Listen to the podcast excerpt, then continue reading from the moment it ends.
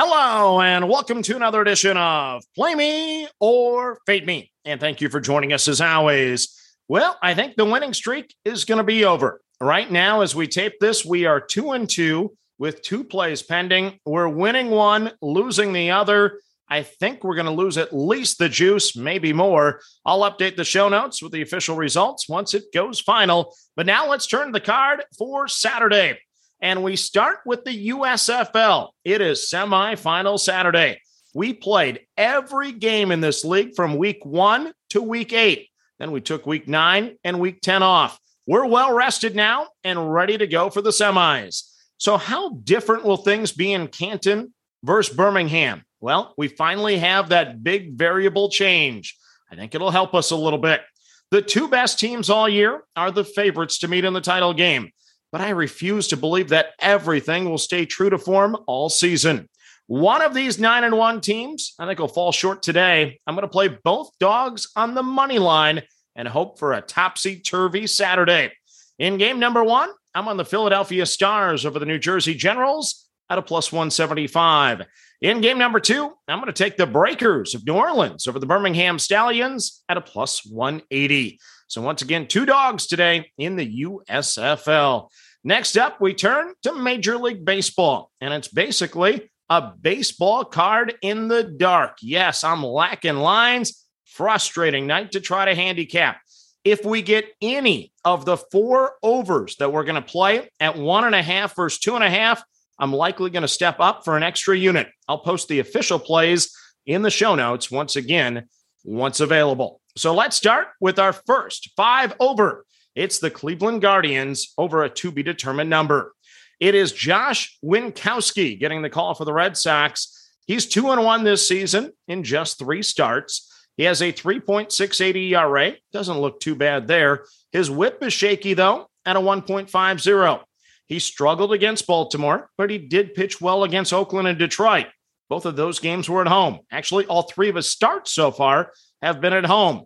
And if you're scoring at home here, remember, Oakland is 29th in scoring, and Detroit is dead last as the only team in baseball averaging fewer than three runs per game. So put a little asterisk next to his numbers. Meanwhile, the Guardians, they rank second hitting against righties, seventh in home games, and they're 10th overall in scoring. So I'm going to take the Guardians to the over in the first five. Next up, it's another first five over. We're going to play the Washington Nationals over the to be determined number.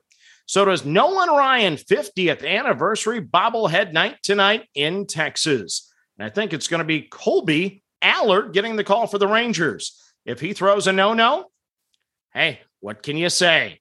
It's a 4.96 ERA this year for Kolby in AAA. He's 0 2 with a 5.06 ERA at the big level this year over just 16 innings. He has a career 5.89 ERA over 62 appearances in the big show. Meanwhile, the Nats are the second best hitting team in baseball on the road, and they're the eighth best hitting against lefties. So I'm going to take the Nats over in the first five, a to be determined number.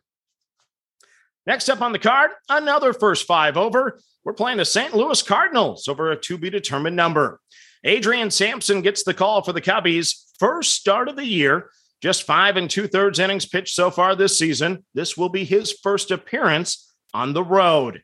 He has a 3.81 ERA in AAA baseball over 28 and a third innings, a career 5.01 ERA over 194 innings at the big league level. The Cardinals are a top 10 hitting team at home, a top 10 hitting team against righties, and then a top 10 team in day games. Add in the fact that they're fifth overall in runs scored that sounds like a lot of runs to me. So I'm going to play the Cardinals in the first five over a to be determined number. And yet another first five over here. It is the Miami Marlins over the to be determined number. Chris Bassitt goes for the Mets. I've backed him many times this season, but I'm going to fade him today. A 4.03 overall ERA. His road ERA, not so good. A 5.46 and a 1.37 whip in 31 and a third innings. Six and a third innings, three runs against the Marlins last time out at home. The Marlins are actually the third best hitting team in baseball at home, and they're the fifth best team hitting against righties. Let's score some runs, Miami. I'm taking the Marlins in the first five over the number. Then our final game on the card is a first five game under. We're going to play the Seattle Mariners and the LA Angels under the four at a minus 105. Yes, we have a line. We have a wager in. For Seattle, it's Logan Gilbert toeing the rubber, a 2.28 ERA, a 1.04 whip. His road ERA is excellent at a 2.28. His June ERA is also really good at a 2.25. For LA, it's Patrick Sandoval on the bump for the Angels, a 2.70 ERA. And the whip isn't perfect at a 1.32. Home ERA of a three and a June ERA of a 2.70. That looks a little better. The Mariners, though, they're dead last in baseball against lefties. The Angels, they're a bottom 10 team against righties. Add that together with a couple sub three ERAs, I like the under in the first five, under the four at a minus 105. So let's recap your card for a Saturday.